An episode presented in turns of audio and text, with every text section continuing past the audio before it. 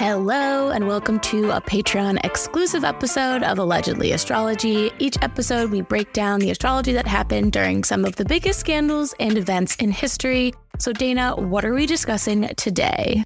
Today, we're discussing The Exorcist. Yes, of course, it's a Halloween episode. What else would we discuss? We had to do something spooky, real a real pivot from the PSL episode. but The Exorcist is considered to be one of the scariest, if not the scariest movie ever and one of the greatest horror films ever made. It's a cult classic film and it really ushered in the modern history or the modern era of horror cinema. It became a major cultural event, was even the highest grossing R-rated movie. It was also the first horror movie to be nominated for an Academy Award for Best Picture, which is crazy. That doesn't happen very often, if ever. And it even did win an an Academy Award for Best Adapted Screenplay and Best Sound because there is there is no horror film without good, scary soundtrack. Wait, what was the first time both of you saw The Exorcist? Never. What? You've never seen it? I've never seen it all the way through because it scares me too much. I've only seen bits and pieces. Katie, Katie had tried to like get me to watch it multiple times in her house, and I just, I just could never do it. I just could never do it. Well, you, I've never seen it either. I've seen like clips. My mom, it's really scary. yeah, she wouldn't let me watch it when I was little when I wanted to watch it, and then by the time she like wanted to watch it with me, I was too afraid. So, as this highly regarded and controversial film celebrates its 50th anniversary, let's check out its astrology. When I first saw The Exorcist, I was nine years old, and for some reason, it was playing on Channel 9, like the CW, and I was watching it at my grandma's house. So it was me and my grandma and my brother that watched it. And it was like, like a lot of the really scary stuff was taken out. Yeah, I was going to say they had to do some heavily editing if, if it was on just like regular TV, right? I think so, but I remember being terrified. And my grandma so was like, was very Catholic. And I remember she was like, look what could happen to you.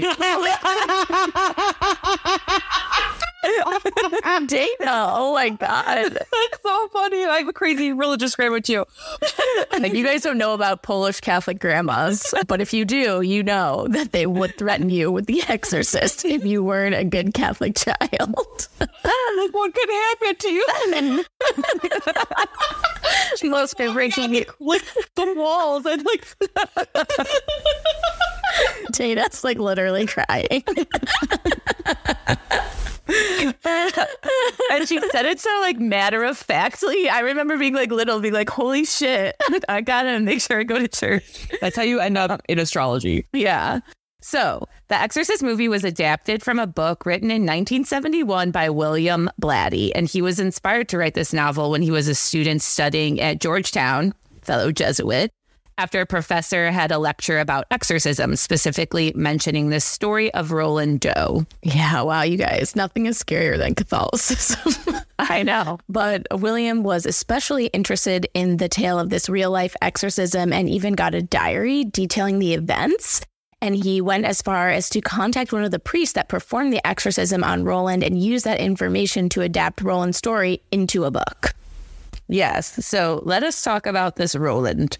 The true story The Exorcist is based on revolves around a young boy in Cottage City, Maryland during the 1940s, and they referred to him in the papers as Roland Doe to protect his identity. And so in March 1949, newspapers reported that a 14 year old boy was possessed and an exorcism had been performed on him.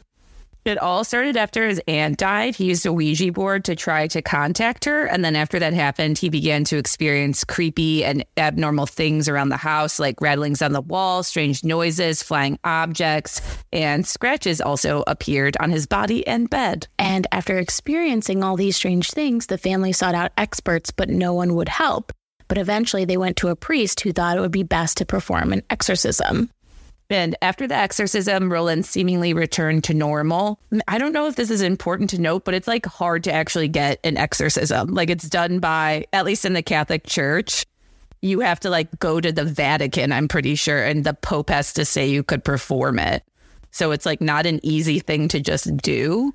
I recently watched that movie about the the Jewish exorcism, basically with what is that? It's with like Kyra Sedgwick and Denny from Grey's Anatomy, and their daughter is possessed, and they have to go find a rabbi that will perform this. I don't think they call it an exorcism, but and Matisyahu is the rabbi. Do you guys remember this movie? no.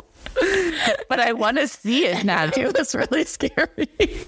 but yeah, I think it's it's hard to get any religious leaders to yeah. perform these things because obviously they are very scary. That's why there are literal horror movies made about it. Yeah. So Roland gets the exorcism done. He wasn't identified for a while and stayed out of the public eye, but after he died, more information about him and his story has come out. I think he died in like 2020. So, Roland's story was turned into a novel called The Exorcist, and a few details were changed, such as the main character being a girl and not a boy, but many of the details from the true story remained, and it was released in 1971 and topped the bestsellers list. And people were really scared by this book. There are stories of people being so frightened by it that they would keep it in a separate part of their house or in a garage, a linen closet. Somebody even put it in a freezer. Like, they just didn't want to buy them. So, the author, William, was very clearly into some dark shit and can also write. So, let's check out his birth chart. Okay, William Blatty was born on January 7th, 1928, at 4 a.m. in New York City, New York and he has a Capricorn sun, a Cancer moon, and a Sagittarius rising. And I think that this is a chart of a creative hoarder, maybe someone who hoards ideas. I don't know. That was like, like my first impulse when I saw it. Okay, this is a creative hoarder. But then looking into it, he's a Capricorn sun, and it's conjunct Mercury. It's approaching Cazimi. It's like combust, so it's almost like I don't know. It's like his whole brain is enveloped in, in himself. He's like very in his head, but very cerebral. He's like determined. Someone who might hide, maybe be shy, but also can be like very observant, especially in the second house, and maybe always sort of seeking security and stability or be interested in these concepts, which obviously, like needing an exorcism is like maybe the most invasive thing. I don't know, because it's not of this world. And then he has a Cancer moon, and his moon's conjunct Pluto. So this is sort of like haunted, cursed, maybe having a domineering mother or power struggles with women, or uh, maybe just choosing a woman to play the exorcist instead of a boy. I don't know. He could also have like a powerful mother, or this could indicate some sort of like flooding in his life and his moon and Pluto are trining Jupiter and Uranus. So this is like really enhances the creativity. You can also be inheriting creativity from your mother.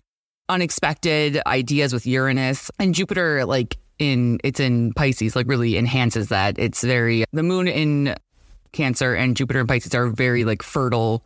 So it's like growing ideas, being curious about like secrets, and maybe know, it's just sort of like prismatic in terms of creativity and maybe a little twisted too with that Uranus. And then he's a Sagittarius rising and a Sagittarius stellium, which includes Venus, Saturn, Mars, the South Node.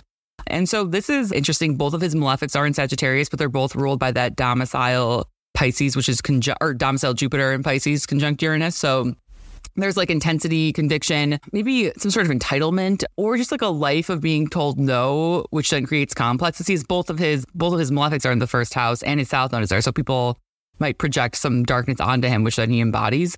So, but also like the desire for more and maybe some interest in like things that are, you know, like religious. Sagittarius is the sign associated with religion. So being interested in not just the bigger picture, but also like with, with that square from Uranus, I feel like is like being interested in like forces you cannot see or like, you know, maybe taboo type of subjects.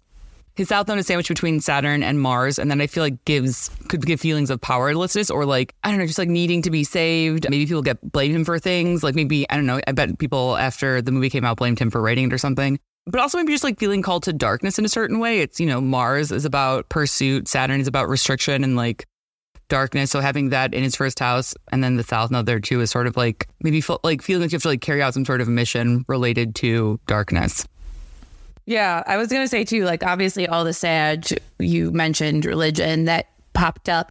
Also, I think too, just like, you know, the moon in the eighth house. I feel like he's very yeah, very comfortable with like going deep into like dark, kind of like taboo subjects. And I also think, you know, Capricorn Mercury is very kind of like structured. Like there's like a process you go through. It's like very organized. So I feel like that makes sense that he would write a book, but like find the diary of the actual events to go off of and be like kind of into the details, especially with that Gemini North node. It's like, oh yeah, like you were going to like write a book that was going to like freak a bunch of people out. Yeah, yeah I love the North Node also exalted in Gemini, and the South Node is exalted in Sagittarius because of like the the proliferation of ideas like that. So mm. I like that a lot.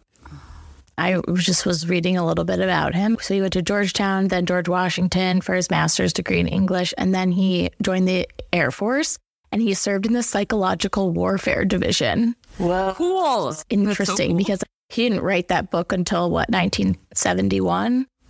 Like obviously he was interested in it, but I feel like that experience had to have like given him a way to like he probably learned some really scary shit about the mind, and I think that also probably led him to being able to write a really scary book.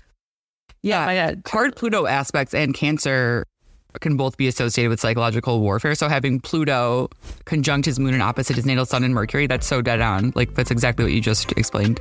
That's cool.